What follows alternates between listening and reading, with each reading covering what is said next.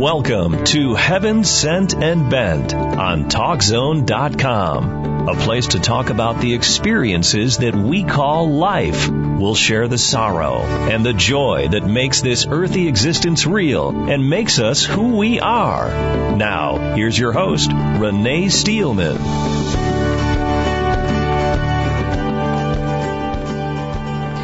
Good morning. Good morning, everyone. Thank you for joining me on this wonderful Halloween week. I want you to know that I hope that you are on the same page as I when I say that Halloween is the best holiday of the entire year. It involves costumes, it involves candy, it involves running around the streets at night. I can't think of a better scenario. So I love Halloween and I hope that all of you will have a great Halloween this Saturday and that you will have lots of fun things to do all week long. So anyway, and I also hope that you're joining me today on Heaven Sent and Bent. Remember that you can download the TalkZone app www.talkzone.com so that you can listen on your smartphone. And if you are, if you happen to be listening live, you can always call in and ask questions to my guest. And, um, you can also find my previous podcasts and this podcast will be up on my blog, which is www.heavenandnot.com. So thank you so much for joining me today. And I think you are going to be really, really interested in the subject that we have going on today. My guest is Beven Byrnes, who is the principal and executive director for a school a nonprofit school in Portland, Oregon called Bridges Middle School. It's an independent nonprofit school that provides a highly creative and focused school setting for fifth to eighth grade students that have learning differences. Um, for students that have had trouble getting along in a typical public school setting. Uh, Mrs. Byrnes was educated at Portland State University and at the Institute for Nonprofit Management, and she has over 20 years of experience as a leader in various capacities for nonprofit education organizations to her role now at Bridges. She has um, extensive organizational and instructional leadership to uh, experience to develop style and abilities, and she challenges all of the teachers that are there and helps them to develop and, and deliver rigorous and relevant curriculum that are, you know, can be measured, that are standards, that are positive, that are appropriate, and that really give these kids what they need to develop into successful young people going into the high school. And I have heard nothing but wonderful things from other educators, from parents, and from other specialists that say that they have nothing but wonderful things to say about the differences that these kids have when they come out of Bridges Middle School and they're prepared to go into high school. So thank you for joining me this morning, Beven. How are you? Oh, thank you for having me. I'm doing lovely today. Thank you so much. Well, I am so excited. I just want to do everything that I can to spread the word about your school. And I was watching some of the videos that are on your website, and I would encourage anyone to uh, go to the website. Well, you can just basically type in Bridges Middle School, Portland, Oregon, and you'll find uh, the website. But they the videos replicate the exact feelings, and I know I've shared these feelings with you. Uh, very quickly, you see the difference in your in your children that are attending this school compared to the the temperament of that they had going to the school that they were in before. And I echo one of the parents that said, "I wish." I would have found this school in fifth grade so that they would have had a longer amount of time. But tell the listeners about bridges and how it came to be and exactly how it works. Absolutely. I think you really hit it on the nail there with the transformation our kiddos go through. Um, we we really take an approach to our academic programming um, that doesn't just prepare our kids for success in middle school. It prepares them for success in high school and beyond, and real world expectations, giving them really replicable um, skills, tools, and self advocacy skills needed um, to be able to ask for appropriate help in other settings outside of the school. So we really do strive to transform lives, not just prepare kids for high school. We have um, we've actually been doing this for quite a while. In the late 90s, um, our program was actually born out of a day treatment program through Providence Health Systems, and at that point, they had a day treatment program for kiddos who had some, in addition to learning differences, they had some pretty severe behavioral um, or social emotional needs. Um, but within that group, they found that they had one or two students who really were struggling primarily with academic differences, but due to lack of support services in uh, traditional academic settings, they had been placed in a day treatment program. And really seeing that need for the academic support, they started a pilot program with two children in the basement of a house um, that they operated this day treatment program out of. Um, the need for these two kids was clearly met through the type of programming that focused on academics with social emotional support secondary to that academic support. And quickly that program grew from two to five to ten kids over time. And after about six years, outgrew the space and they moved into another location um, that was a former Waldorf, Waldorf school owned by a church in the area of Northeast Portland. And um, at that point, they were able to move and expand the program, really keeping that academic focus as distinctly separate from a day treatment program, yet still run by Providence Health Systems Youth Services. Um, that continued until and grew to any year fluctuating between 30 and 40 students.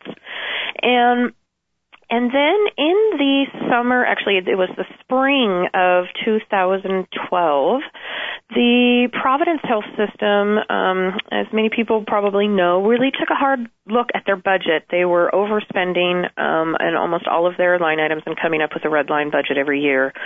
And they had to go through a pretty comprehensive um, audit process.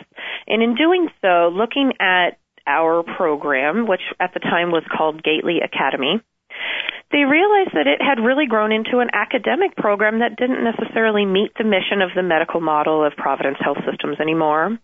They held a meeting um, with families and teachers at the same time in spring and let everybody know that they would be closing the doors and shutting down the school. Well, as you can imagine, this was quite a shock and not pleasant news for anybody involved.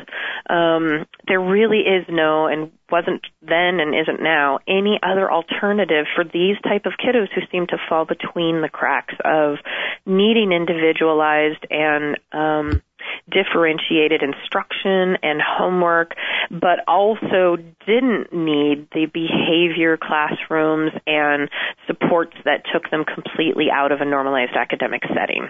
Mm-hmm. So it was really clear to the staff and the families at that point that this was major crisis. Um, they could not rest on their laurels and let Gately Academy close their doors. Um, they were a passionate group of families and were really fortunate that they were able to band together, create a committee to save the school, and within a period of about five months, were able to incorporate as a 501c3 hire myself to be the executive director to move forward through the transition and into periods of growth. And we were really fortunate to be able to get all of that in place along with the financial support we needed from major donors and Providence helped us through that first year as well.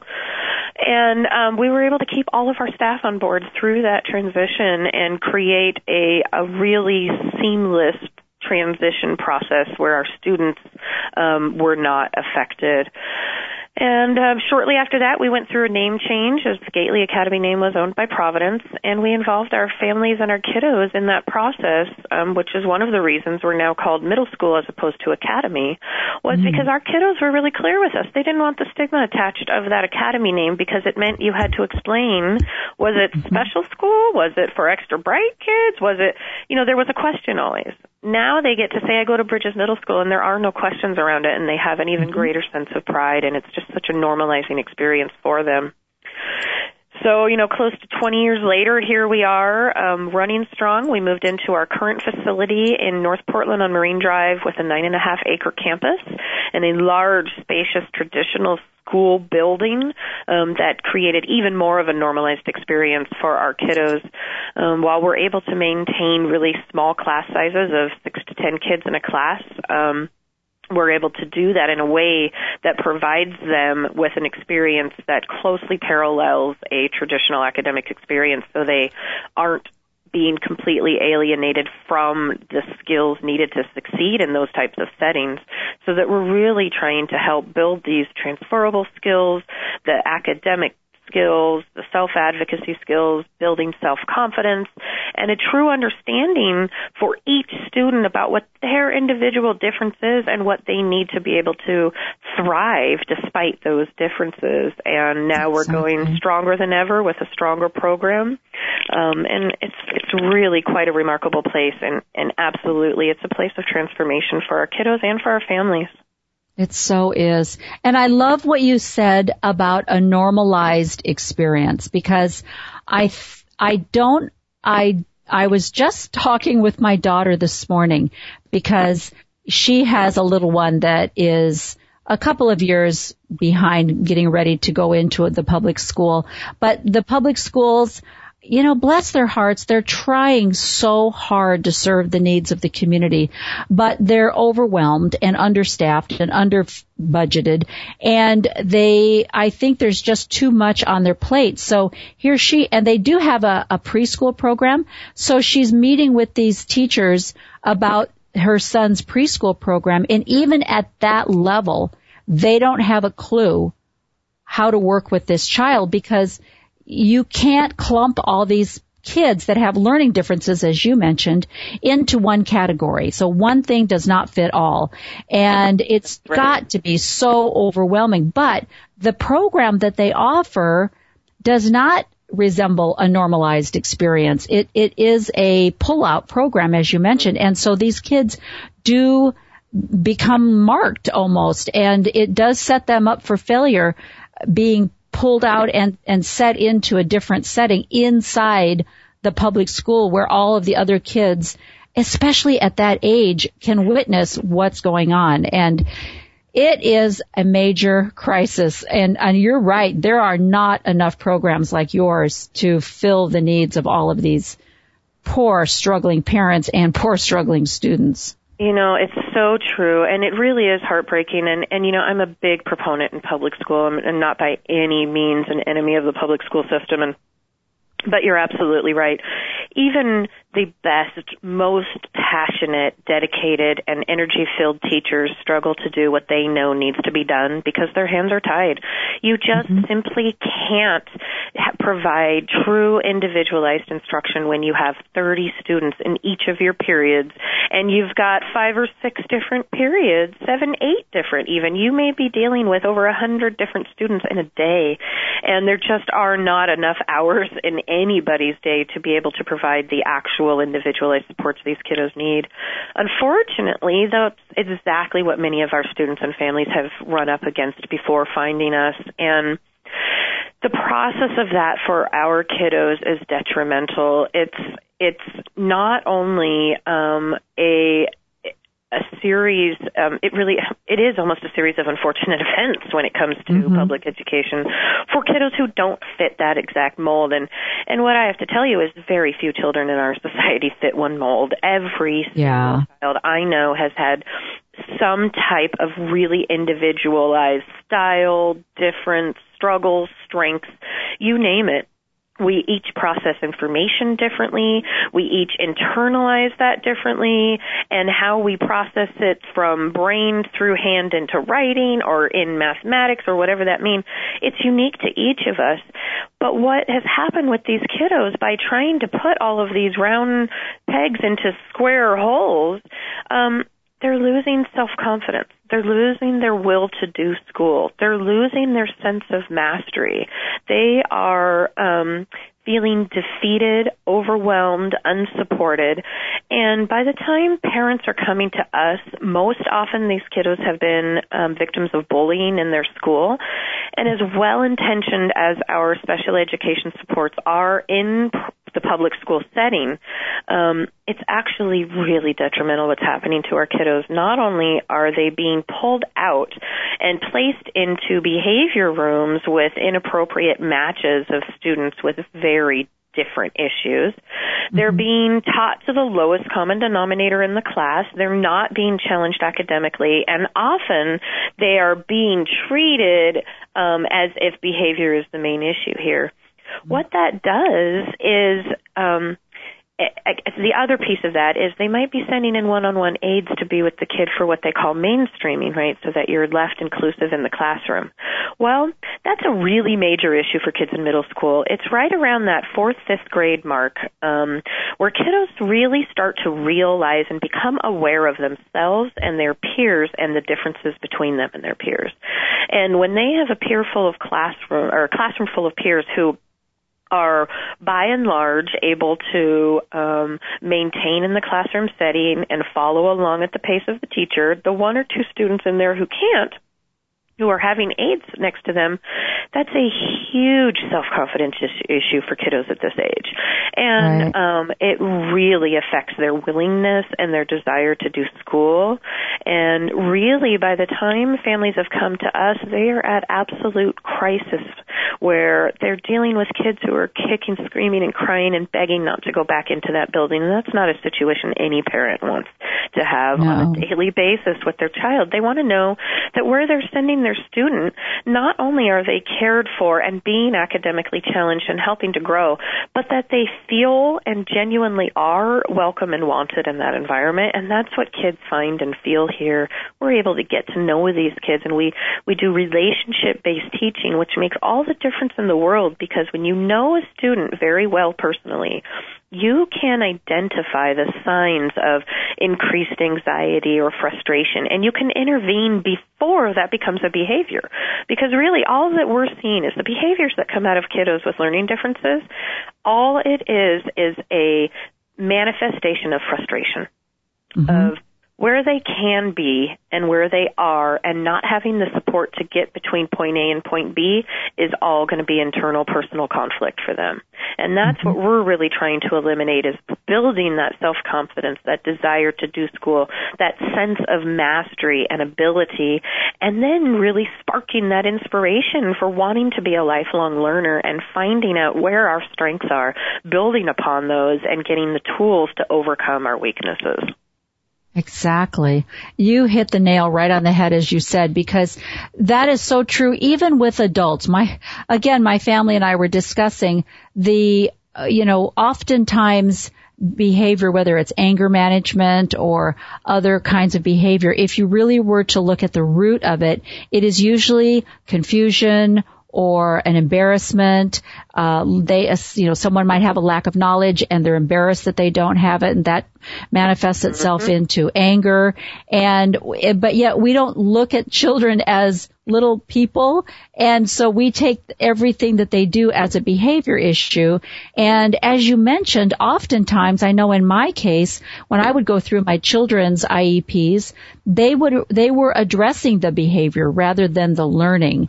And they, you know, and it was, a, it was very frustrating because I love what you said that this program isn't just a nice place for kids who have learning differences. You are a strong academic program and you are preparing the kids for high school, but you're tell the listeners what you mean by relationship teaching and relationship learning because you are getting these kids prepared to go on for further education. So they're getting strong academics, but what's the difference? Tell everyone what the difference Absolutely. is, but how you teach. I'm going to take a couple approaches to that. So first of all, um, we start off our kids here, our fifth graders and some of our sixth graders will start in a inclusive classroom, and that means that they have um, we have one class of kids. All of our classes range from about six to ten kids. Um, and when they first start in the younger ages here, there's a huge difference between the elementary model and the middle school model. In elementary school, kiddos have one teacher. They're not dealing with transitions every period, new teachers every period, and the the um, relationship are formed by nature of that in the elementary model. Right. Because spending all day with one teacher, you do get to know them. the huge disservice we do to our kiddos when they go into middle school is we throw them to the wolves. We have taken them from an environment where we've held their hand, we've been explicit in instruction about how to navigate the day, the desk, the text, the homework, and the next year we expect them to be able to pick up just by nuance all of the totally different expectations of transitioning in a middle school environment from class to class. So we start our kiddos in the in one group with one teacher the half of day doing all academics and then other teachers in the afternoon but they transition together as a group in a very safe way so they start to learn how to navigate that. Then when they go on to the milieu, which is what we call our more traditional middle school model here, they have the skills and confidence to do those transitions in a way that is uh, useful and productive for them. Now, by maintaining really small class sizes here, and even a small school itself, we range from about 30 to 40, um, sometimes up to 50, depending on the year, students. But what that does is allow us to really get to know each of our students. Not only do we have um, at max about that, you know, 10 to 1 classroom teacher ratio, we also have a 15 to 1 clinician ratio with two full-time counselors, one being an art therapist and licensed um, practicing counselor, and the other being a um, uh, having a master's of social work and also a counseling degree. So what we're able to do is really get to know these kids, start to really understand where their anxieties are, where their rigid thoughts are, where their fears, frustrations, but also where their strengths are and their senses of mastery so that we can use those to build. And by getting to know each of these kids individually, when they're in a classroom setting and they start to feel overwhelmed by a specific problem, a topic, whatever it might be, we have the luxury of noticing that and knowing them well enough to see that raised eyebrow and we know, oh, that means Johnny is becoming um, ramped up with his anxiety. And so we're able actually to intervene there before it becomes an actual um, behavior issue or a, a manifestation of that frustration. We're able to intervene at that point pull the kiddo out of class if needed to speak with one of our counselors just to be able to de-escalate that frustration and get them back in the classroom actively engaged in academics. When we don't have the luxury of doing that, for instance, in the public school setting, that frustration manifests in behavior and becomes a complete emotional flood for a student, at which point they've shut down and they are no longer actively learning. They are mm-hmm. coping for survival. And what we find is that by being able to have at least one point person of an adult in the clinical team as well as a mentor teacher. All of our kiddos have a specific mentor teacher. We're able to really hone in on those individual needs academically and social emotionally so that we can support the kiddo through those struggles and and have help build them uh, help build their confidence and their ability to do school in a productive way and get them back into that classroom and actively engaged in that academic content in a way that they're not able to be when they're emotionally flooded. Wow. And I love what you said about how you start out your day in the very, very beginning with all of the kids. Tell everyone how you start out the day. Absolutely. So we have we have a fairly typical schedule. Of course, we're trying to keep that really normalized setting um, for our kiddos. But one of a few of the unique things we do is the very first period of the day is our mentor group period. And um, this again is sort of um, it's an opportunity for kiddos to come into the door into a safe environment with a small group of peers and one teacher they have a great connection with, and talk about anything that's on their chest that might be preventing them from getting uh, a productive day out of the academic program. And we go around in mentor group, and we actually have a check-in with a one through five social emotional scale. Each kid talks about where they are and they share something that they want to get off their chest. It might be a fight with mom in the car on the way to school. It may be they struggled with homework last night. It may be, um, you know, they have a sick family member. There's a lot of things that can be going on. But the opportunity for them to voice that, get it out of their mind and off of their chest, frees up the space for that cognitive energy to go towards academics. So that's one thing that we're doing at the very beginning of the day. Some of the other unique things that we do that really address that is that we build in a physical movement break every two periods here. So we know that um, kiddos who have distractibility issues, attention deficits, hyperactivity, um, really need physical movement to keep their brain operating at peak performance. So every two periods, we're getting these kiddos outside or into the gym, depending on weather, of course, in the Northwest, a lot of gym. Mm-hmm. Mm-hmm. and it is quite amazing what it does for their brains to be able to recenter. We also front load our core academics to the first half of the day. So right after mentor group, periods one, two, then break, then three and four are our core academics of mathematics, language arts, science, and social studies. We know that our type of kiddos, um, really in the first half of the day is when their brains are operating at peak performance. We mm-hmm. also know that for children in general, uh, by and large, kiddos have the ability to concentrate for approximately one minute per year they've been alive. If you think about that, for a neurotypical 12 year old, that would be 12 minutes. Our kiddos are not neurotypical and their attention span windows are smaller. So what we're doing is even within a 45 minute academic period, we're breaking up our tasks and our activities into 5 to 10 minute chunks and then changing how we're delivering that, changing how they're accessing the information, in many cases even changing their physical location within the room so that we're able to take best advantage of those peak um, you know, brain function times. Um, we are also, because we're keenly aware of this need for movement, we have an optional zero period that starts a period before our first mentor group. And this is a structured fitness course. Um, about a half of our students take advantage of this, and it's an amazingly effective way for our kiddos to be able to come into mentor group and then first period with some of that energy out and really prepared to be successful that day. And uh, we, go ahead. No, I was going to say I love that. In fact, when I was reading through that, I'm like, can I come? Do they let the parents come to that? I want to do that. That would be great, right?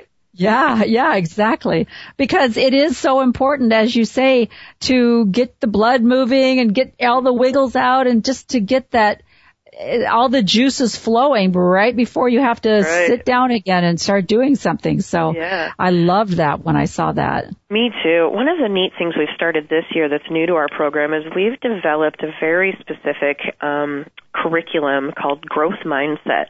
There's a lot of talk about mindset going on out there in the community. I'm sure you're hearing that buzzword but it is a really effective tool for our kiddos. What we're doing is very intentionally teaching them about brain function, brain structure, and about the power of the power that we as individuals hold and the control that we actually have over our mindset and over how our brain functions and thinks.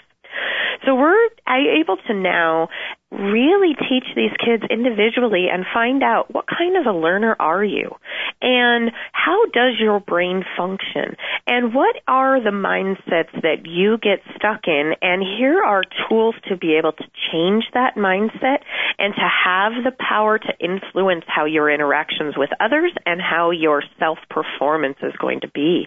It's been incredibly valuable for our kiddos already this year. And the other special thing we have about being such a small school and having such a close knit collaborative staff is we're able to model that same language throughout all of our core academic classes, bringing a unified theme of how we're talking with our kiddos in every setting is really helpful for these kind of kids who really do need repetitive structure. They need clear and consistent boundaries, clear and consistent expectations, and fair and justified application and consequences for those boundaries every single day. And by doing that, and doing that in a way that honors their individuality, that honors the strengths that they're bringing to the table and honors the relationship that we've built with them, we're able to really create um, trust and um, and really motivate our kiddos to take it to the next level. And it is absolutely transformative. It's, I can physically see it in kids when they come on their first day shoulders are tight and tucked in, their heads tucked into their shoulders, a little bit hunched. And within the first week of being in this setting, they feel welcome. They feel wanted. They feel like we're a club that wants them as a member. And for the first time, they feel like part of something they belong to. And those shoulders come down and that head comes up and that posture straightens up. And it's just that first sign of that transformation and that first time here that is so powerful and rewarding to see and a, and a daily reminder of how what we are doing with those kiddos really does work. And I'm so yeah. thrilled to be a part of it. It's so rewarding. Yes, I, I wish I would have had a GoPro on my head when I took my grandson to uh, his shadow day and watched the children file in. And as they filed in, they looked at him, they recognized that he was new, and they're like, "Hey, hi, welcome." And yeah. I mean, I wanted to look around and see if there was like a, a camera somewhere. Is like, is this a joke? it, I've never, I've never had this before. As you mentioned, kids are just going down the hallway. They're just talking, you know, to each other. They're in their little cliques. And, you know, one after another student came up and introduced themselves, said, I'm so glad you're here. Uh, you know, thanks for, uh, whatever. It was just amazing. And I was dumbfounded and I thought, I thought I heard angels singing somewhere in the background. Oh, it was oh. absolutely amazing. but that. what I, I like what you said about the mindset because, you know, normally we don't find out until we're adults. We might go to some fun class and they might talk about right brain, left brain. And here we've gone all the way through our our college, all the way through, you know, K through 12, then all the way through college, wondering why a certain part of our education was difficult for us. And then, as you mentioned, we're starting to find out how our different brains function and what the structure is. And so people who used to feel badly about themselves because maybe handwriting was really difficult for them. I, I know so many adults who are so embarrassed about their handwriting or they'll say I was never good at that. I, I could never get my essays in and you know language in any kind of English class was so difficult for me but math now math I loved. And instead of embracing that and complimenting the child on being so great in that skill, it was like, whatever. Do your right. essay. Get that hand Focus working. Deficit. right, right. And so yeah. you've got uh, adults that even, even at 70 and 80 years old, they are embarrassed that they weren't good in a certain area and yet they have so many strengths in other areas and it's almost like we teach that but yet we don't really embrace it. It's because right. people talk about that all the time. Differences. Oh yeah, we're all different. We all love one another. You know, we uh, embrace the the differences. But then when it comes to actual instruction, we go, yeah, but here is the curriculum, and this is how That's you're going right. to do it. That's and right. this has gone on for years. I mean, I remember. How old is my son? 30, 30, 30 something years ago, 32 years ago, sitting in with a teacher he was trying, she was trying to explain to me how I could better help my son get organized. And so she recommended that I get these folders and then that we do this and we do that. And I just looked at her and said, yeah, that's not going to work for him. He doesn't do math in the blue folder and writing in the red folder and whatever. And that's just not going to work for him. That's not really his issue, but I think it's a strength for you. So I, even then, I, even 35 years ago, I remember being being so frustrated and, and not knowing how to help these children. And when you talk about learning differences, what what name some of the learning differences that that you handle? Well, I would say about 60 to 70 percent of our kiddos are coming to us with a diagnosis of ADD or ADHD. About 30% of our kiddos are on the autism spectrum, what was recently called Asperger's, um, on the higher end functioning end of that autism spectrum. And almost 100% of our kiddos also have a dual diagnosis of a very specific learning difference. Some of those might include sensory processing disorders. They may recruit, include memory recall um, disorders, dyslexia, dysgraphia, um, some of them are language based, some of them are sensory based, some of them are um, visual and spatially based, and they really do. There is a, a myriad of them, but those are some of the bigger ones that we're seeing. Almost all of our kiddos, and I think we see a theme running with all of these different diagnoses, is that they all struggle with executive functioning, and those are the skills in the brain that help you with those organization, with right. um, systems. And so those are some of the things that we really intentionally build into the curriculum throughout all of our courses because especially our kiddos who are struggling with them need repetition at nauseum for something to become habit. So for instance, in the way that we do homework, in fact, we'd like to throw homework completely out because studies show Yay! do a lot for retention of content. However, we keep it in for two reasons. One is, again, we're trying to build successful students who can succeed in our program and outside of our program with real world expectations. So it would not be fair to them to have no homework and then send them off to a high school where they're going to have hours a night. We need to help mm. them build those skills. That's true. So we send homework home in small chunks of content that should be very familiar and just um, an opportunity for them to sort of rehearse and practice those skills, not something that was taught that day. We believe parents shouldn't be teachers.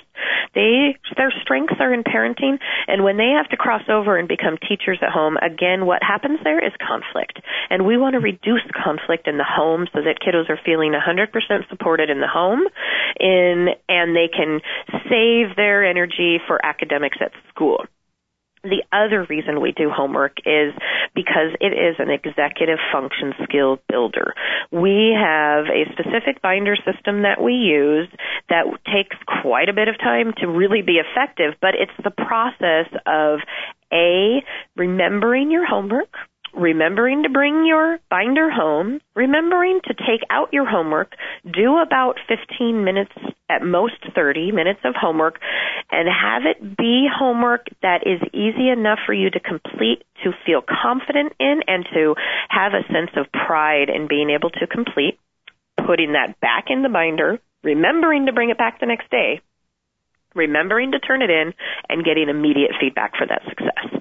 Mm-hmm. Those process of baby steps repeated again and again and again throughout the year and years that students are with us build a new neural pathway in brains that really help create that executive functioning turning that into more of a strength for our kiddos. So that's wow. a really important piece. And then we're utilizing those same principles throughout our day, throughout the curriculum, um, and tying it all kind of back into building those executive functioning skills.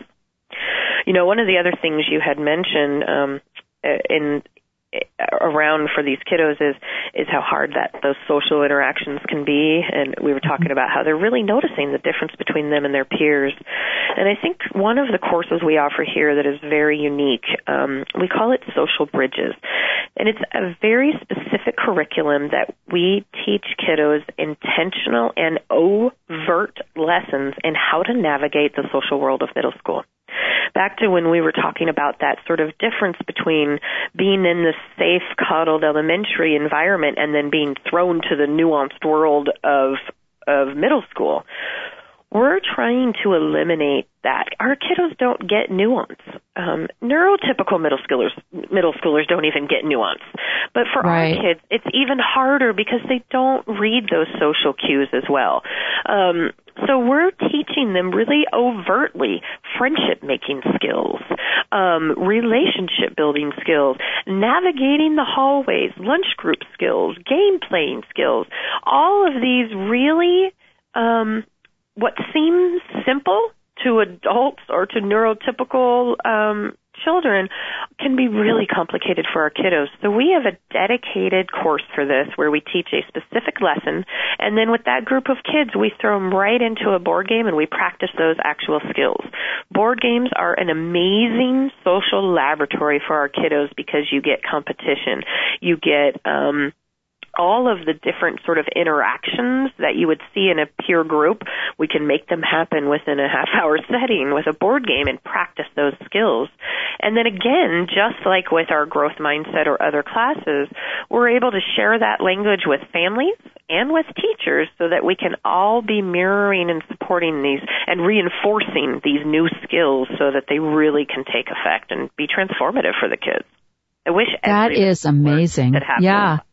Yeah. yeah because, and, and I like how you're ex- explaining that because those of us who have children who are, as you say, on the spectrum that don't read social skills well. And a lot of times, for some reason, there's also, in some cases, a very highly competitive edge to their mm-hmm. personality. And so board games and just simple games that children naturally play become a horrible, eh, you know, adventure yeah. because they are so competitive. They don't know how to lose. They don't know how to play the rules. And so that you think that's a, a play thing, mm-hmm. but you understand that that is a learning tool that has to be taught Absolutely. and how that goes into just relationships in the future. That's amazing. It, it is really powerful, and these kids respond so well to it, and um, it makes sense to them, and they're able to relate to these skills in a way that now they can understand and really start internalizing and putting into practice. You know, one of the things that you mentioned, and I wanted to point this out because I, I don't know where this, how this would even I don't even know how this would even spell out, but for some reason innately I, I, I observed this. You said that the school is in a, an older building, but it has, a, it, it was an old school previously, so it has a school feel to it, but it's not brand new, it's not shiny, it doesn't have marble floors, and yet it is so welcoming and so peaceful when you go inside. And I remember years ago, my father is from England and so he attended boarding school and we took a trip over there and he wanted to show us the school that he attended. So we went over to the school and they were very nice to take us through the hallways. And I'm watching all of these children go up and down the hallway and go to their different places that they needed to be in their great uniforms.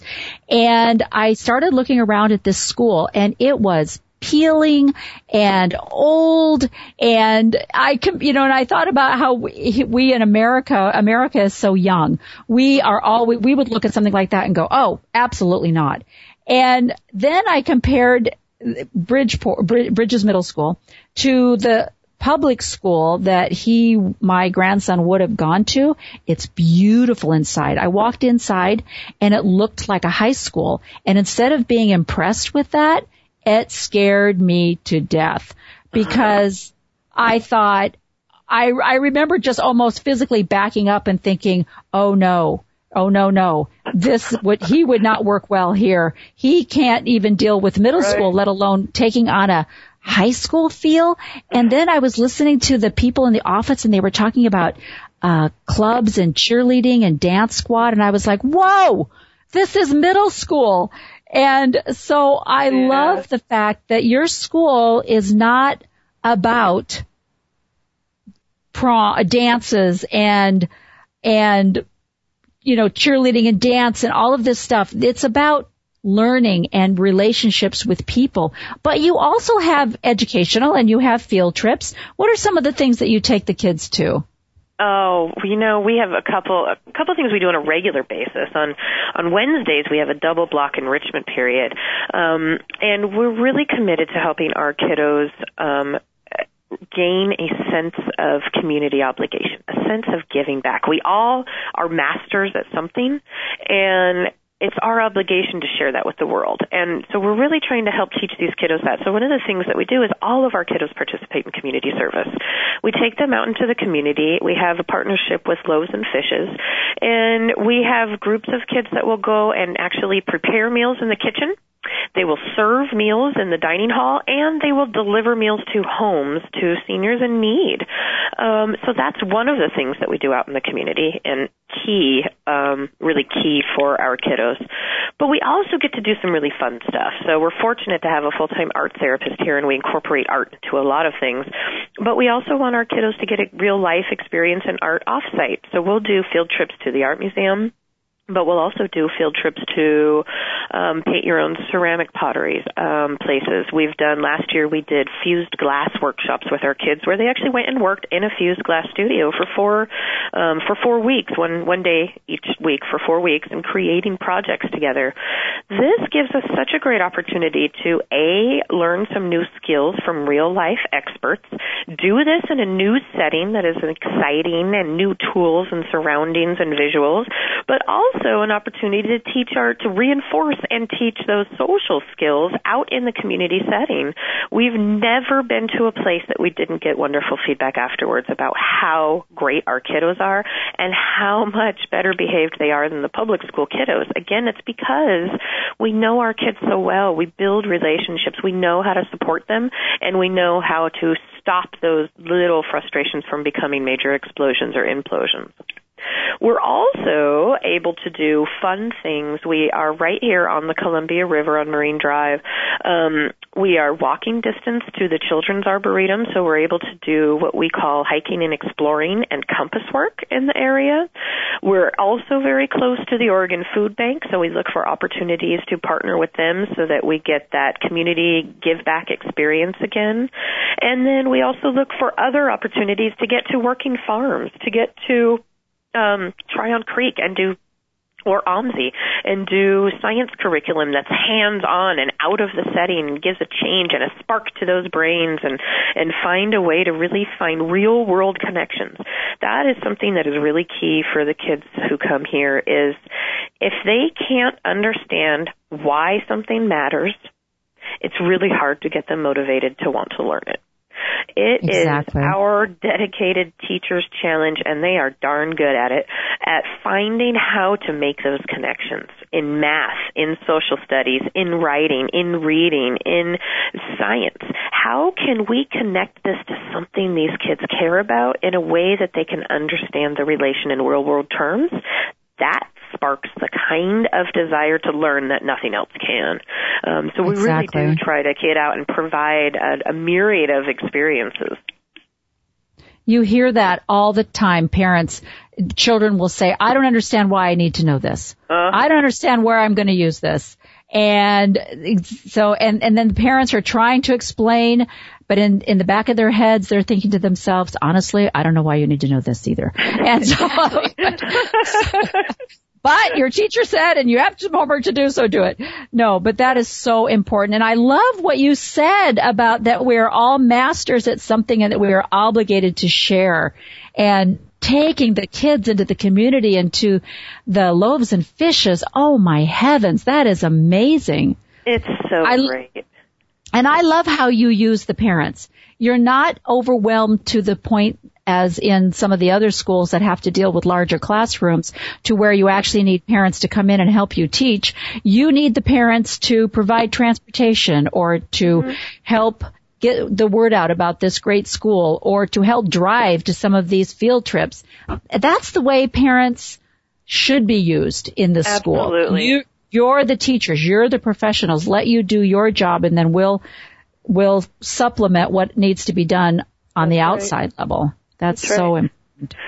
Well, now, that's I know we only have an hour together. I would love to talk about one other thing that we do that I think is yes. really important. And that yes. is in our eighth grade year, because again, we're trying to prepare our kiddos to be successful in high school and beyond. Um, we have a very intentional class that all of our eighth graders go through. It's called Greek mythology, but really what it is is it's high school prep. And we wrap that in Greek mythology because all freshmen will have to take Greek mythology. So if we can use that as a topic that our kiddos will go to their freshman year of high school knowing way more about Greek mythology than any other student there, they're going to automatically have an advantage and a, a sense of confidence around that. But what we're able to do with that class is really ratchet up those expectations of homework, of independent research, of outline writing, of writing papers. And what is amazing for these kiddos is it's very transformative for them through the year. It really does prepare them, gives them that extra edge to really be prepared. But at the end of the year, these kiddos in our Greek mythology class serve as a campaign manager for a make believe campaign to get their Greek god of choice elected. And this culminates in a large community event outside here. And each of these eighth grade students, in front of a packed room of more than 100 people, will give a campaign speech asking the audience to vote for their God. And then we have a vote and we actually choose a top God for the year. Oh and it is amazing. Every single kid who starts here in fifth or sixth grade, parent says, okay, but there's no way my kid will be able to do that. 100% right. of our kids go through it and do it successfully. And they not only do that speech at graduation every year, our eighth graders also give a commencement speech. And it is amazing. Um, but really, this high school prep class is really key for helping these kids be prepared to success, to succeed in high school. And we work with families all through the eighth grade year, starting at the end of seventh, and even through the beginning of ninth, in helping families find the right placement, apply to the right schools, and then we provide wraparound support to make sure that the staff at that school know what this kid individually needs to succeed and help them be able to provide that. That is unbelievable. That is amazing because that was going to be my final question was how do we get this extended all the way through 12th grade? because what a wonderful program and you are definitely getting these kids. Well, that explains it. That explains why all of these parents say that when these kids leave 8th grade, they are truly ready to go into the world. Yeah. That is just yeah. that is just amazing. And then that's well, exactly why why we don't go to high school is we believe if we did, we would teach our kids to succeed here. We want our kids to be able to succeed anywhere. Well, and because that is reality, even if they were to go K through 12, you eventually have to leave and go out to college or some kind of trade school. You have to go out into the world. And so you have to know that you've got the training, you've got the executive skills that enable you to function for the rest of your life. And so I guess we have to put those to use.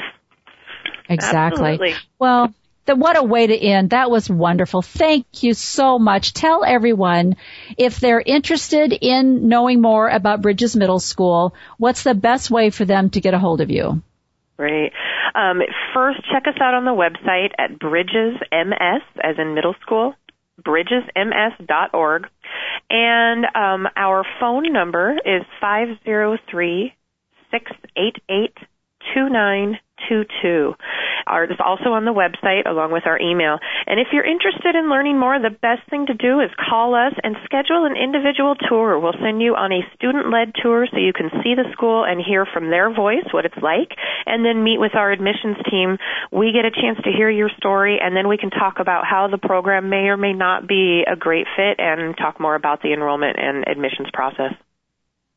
And I can concur that it is an amazing admission process and you really do feel as though everything has been covered, that you know exactly what kind of students are coming into your school to make everything work and it's, it's something that needs to be replicated many, many times throughout the, throughout the United States of America for sure. Well, thank you so much. I Thank appreciate you, you telling everyone about this great program. Have a great rest of your week. You too. Thank you so much for the opportunity to share. All right. Bye bye. Bye bye. Now, That was just amazing. And I, I, I, hope that all of you have learned something about maybe little changes. If you're not, if you don't live near Portland, if you're not able to send your children to Bridges Middle School, maybe Mrs. Byrnes has given you some ideas of things that you can go and take back to your school and say, hey, I heard blah, blah, blah about a special learning thing. Can we implement that into my son or daughter's IEP? Can I talk to you about some other ways that we can work with my child to help his learning be more efficient. At least perhaps it'll give you some ideas of, of how they're working and what are some alternative ways that you could be teaching your children. Thank you so much for spending some time with me again today. I hope all of you have a wonderful heavenly moment at least at once sometime today and we'll talk again next week. Bye bye.